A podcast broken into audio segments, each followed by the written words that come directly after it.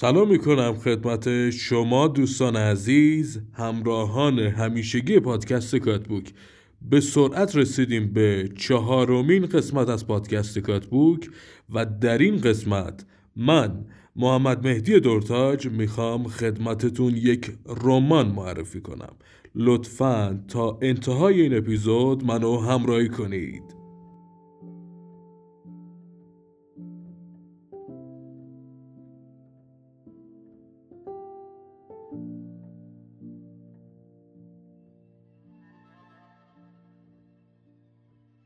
عزیزان دل همونجور که در دومین اپیزود از پادکست کاتبوک خدمتتون عرض کردم یکی از اهداف پادکست کاتبوک بررسی و معرفی رمان‌های نویسندگان کرمانی و در این قسمت از کاتبوک در یک اپیزود ویژه بنده قصد دارم یکی از بهترین رمان‌های نویسندگان کرمانی و خدمت شما معرفی کنم. رمانی که هم خودتون باید بخونید و هم خانشش رو پیشنهاد بدین به تمام انسانهای اطرافتون. پس لطفاً در این قسمت از کاتبوک با بنده همراه باشید. برای معرفی رمان شکار کپک نوشته جناب آقای رضا زنگی آبادی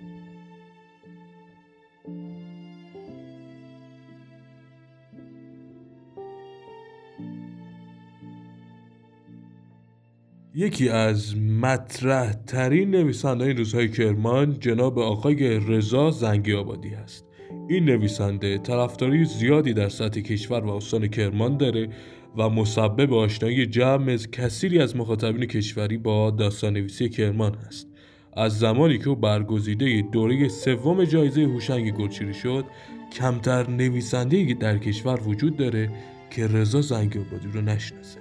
نویسنده که به قول خودش عاشق سینماست و سینما پاش به ادبیات باز شد. او همچنین فعالیتی در عرصه سینمای کرمان هم داشته است اما هیچگاه سینما برایش مثل ادبیات و داستان نویسی نشد. رضا زنگی آبادی متولد سال 1347 است و این روزها پرخدرت در عرصه داستان نویسی ایران و کرمان گام برمیدارد. در زنگی آباد روستای واقع در 20 کیلومتری شهر کرمان به دنیا آمده است. دوران مدرسه خود را در زنگی آباد و کرمان پشت سر گذاشت. به گفته خودش برای اینکه سربازی نرود در رشته عمران دانشگاه آزاد اسلامی واحد کرمان نام نویسی کرد. اما او هیچ علاقه به این رشته نداشت. و همین دلیل در سال 67 زمانی که جنگ به اتمام رسید از این رشته انصراف داد. در کنکور هنر شرکت کرد و علا رغم کسب رتبه خوب نتوانست به مراد دلش برسد چرا که در آن سال رشته سینما هیچ دانشجویی نگرفت.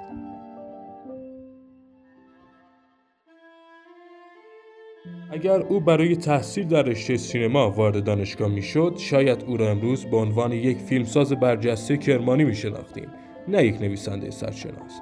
برای رشته ادبیات نمایشی هم قبول نشد. به او گفتند در نویسندگی استعدادی ندارد.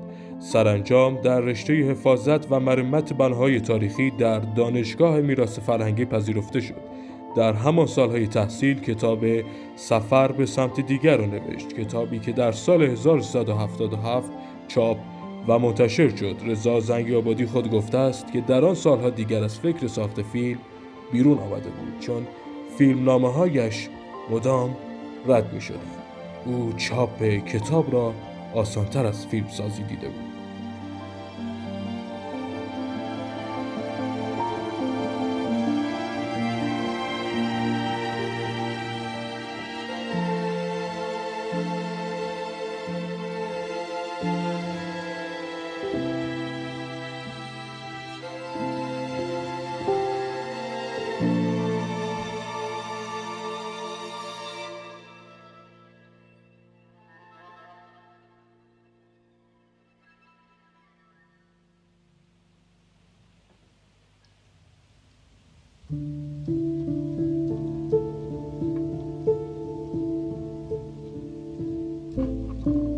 در سال 81 کتاب دومش یعنی گاه گرازها را به چاپ رساند. در همان سال یعنی در سال 1381 داستان کوتاه او به نام قبل از تحویل سال برگزیده دوره سوم جایزه هوشنگ گلشیری شد. او از آن سالها تا به امروز سه اثر دیگر هم به چاپ رسانده است. کتاب موفق شکار کپک که توسط انتشارات چشمه و کتاب یک روز مناسب برای شنای خورباغه که توسط نشر پیدایش و کتاب شوالیای کوچک شهر برای نوجوانان به چاپ رسیدند. کتاب شکار کپک از لحاظ سبک و محتوای داستانی زنگیابادی را به عنوان یک نویسنده چیره دست مطرح کرد و در سال 1391 در دوازدهمین دوره جایزه هوشنگ گلشیری نیز از او تقدیر شد. به گفته رضا زنگی آبادی این جایزه تأثیر چندانی بر فروش کتاب شکار کپ نداشت.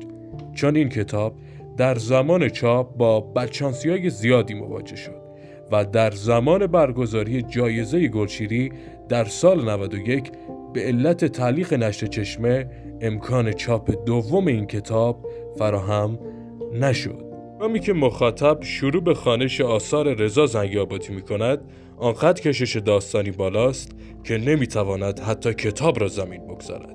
همه این حرفها شاهد بر این مدعا است که رضا زنگیابادی نویسنده زبردستی است. از آن دست از نویسندگان که جا دارد بیشتر مورد خانش و بررسی قرار بگیرند. تا جامعه و جوان امروز با نویسنده‌ای که آثارش هم دارای یک محتوای کم نظیر. و هم دارای تکنیک تخصصی است آشنا شوند در این رمان ما داستان زندگی شخصیتی به نام قدرت را دنبال می‌کنیم شخصیتی که در بزرگسالی قاتلی زنجیره‌ای می شود و تنها اقدام به کشتن زنان می کند. در انتها هم در روستایی که متولد شده در روستایی که جامعه و مردمش او را بیمار کردند به دار مجازات آویخته می شود. قدرت شخصیتی است روستایی که برخلاف اسمش آری از هر گونه قدرت است. بی قدرتی قدرت در برابر جامعه و آسیبهای روانیش همه ریشه در شرایط زندگی او از کودکی تا به جوانی داشته است.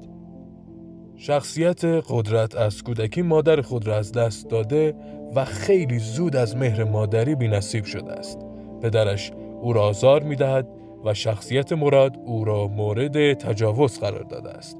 این اتفاقات قدرت را از دوران کودکی دارای یک عقده حقارت درونی کرده است. در شخصیت قدرت احساس حقارت در همان کودکی به مرور به عقده حقارت تبدیل شده است. آدلر روانشناس اتریشی در رابطه با عقده حقارت اینگونه می‌گوید این فرایند در کودکی آغاز می شود کودکان کوچک و درمانده هستند و کاملا به بزرگسالان وابستند. آدلر معتقد بود که کودک از قدرت و نیروی بیشتر والدین خود آگاه است و می‌داند که نمی‌تواند در برابر این قدرت مقاومت کند و یا حتی با آن مبارزه کند. در نتیجه کودک در رابطه با افراد بزرگتر و قویتر پیرامون خود احساسهای حقارت را پرورش می‌دهد در روانشناسی آدلر عقده حقارت سه منبع دارد.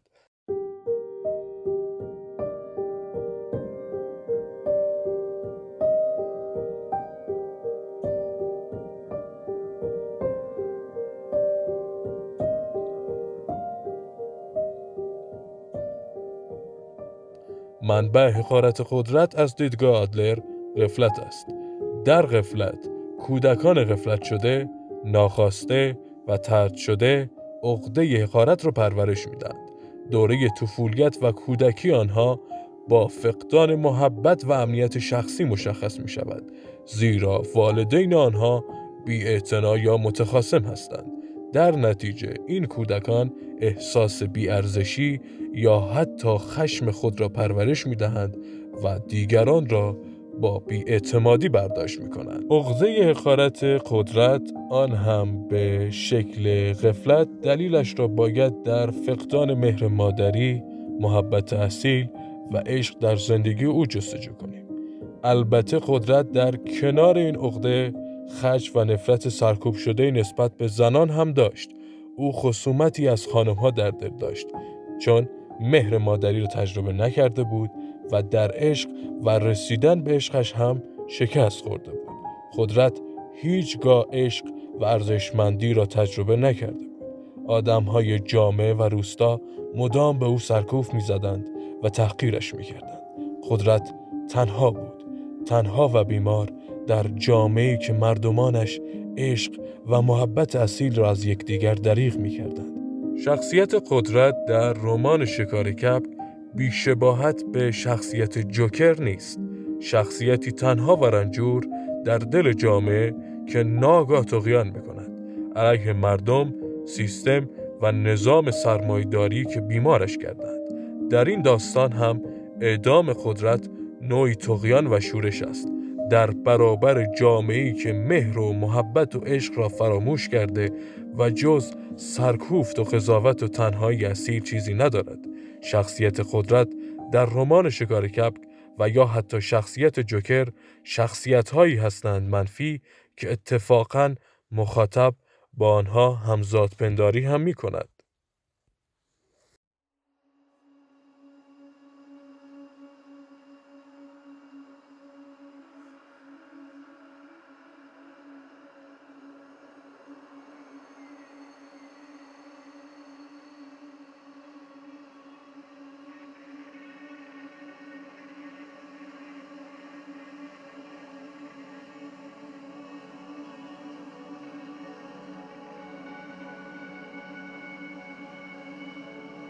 دلیل این همزاد پنداری با شخصیت های منفی ریشه در افکار منفی و تاریک همه ما انسان ها دارد. افکار منفی و هیجانات و تجربیات ناخوشایندی که در همه ما وجود دارد. یک نفر انرژی حاصل از این افکار و هیجانات را صرف آدمکشی و جنایت می کند یک نفر هم صرف موفقیت در رشته درسی مورد علاقش یا هنری که دوست دارد.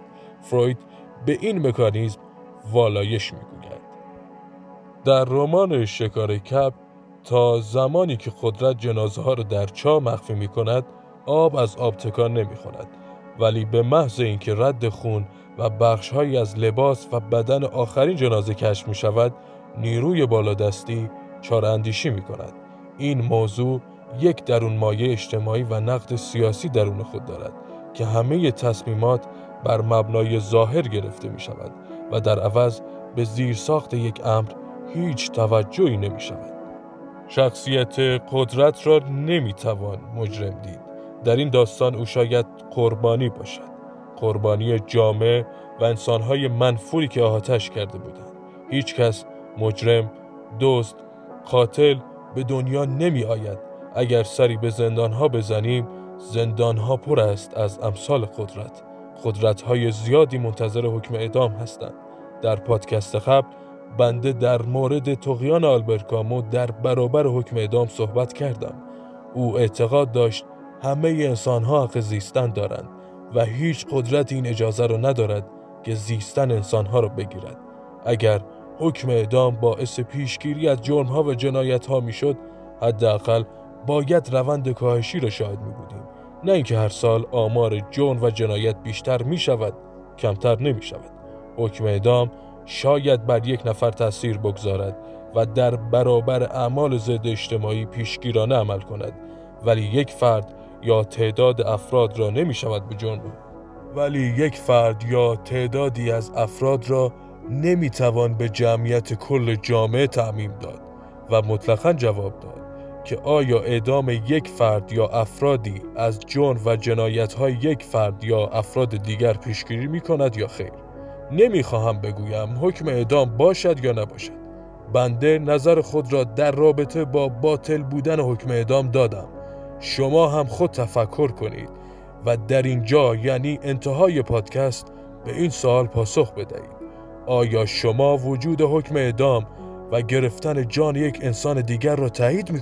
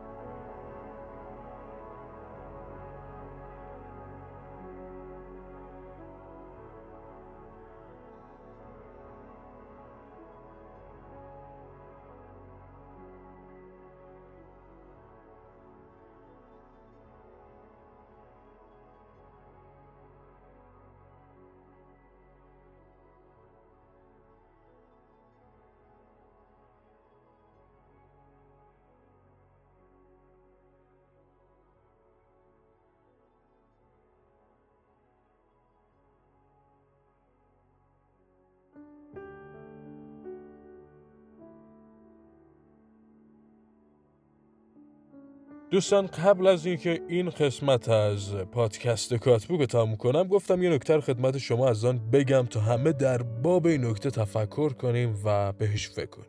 دوستان در این رمان ما شخصیتی رو دیدیم به نام قدرت که مهر، محبت و عشق اصیل رو از هیچ کس دریافت نکرده چه بسا حتی اگه از یک نفر این مهر و محبت و عشق رو دریافت می‌کرد هیچ وقت تبدیل به یه قاتل زنجیری نمی‌شد. این روز هم جامعه ما به جامعه افسرده بدل شده که احتیاج داره ما بیشتر با همدیگه مهربون باشیم.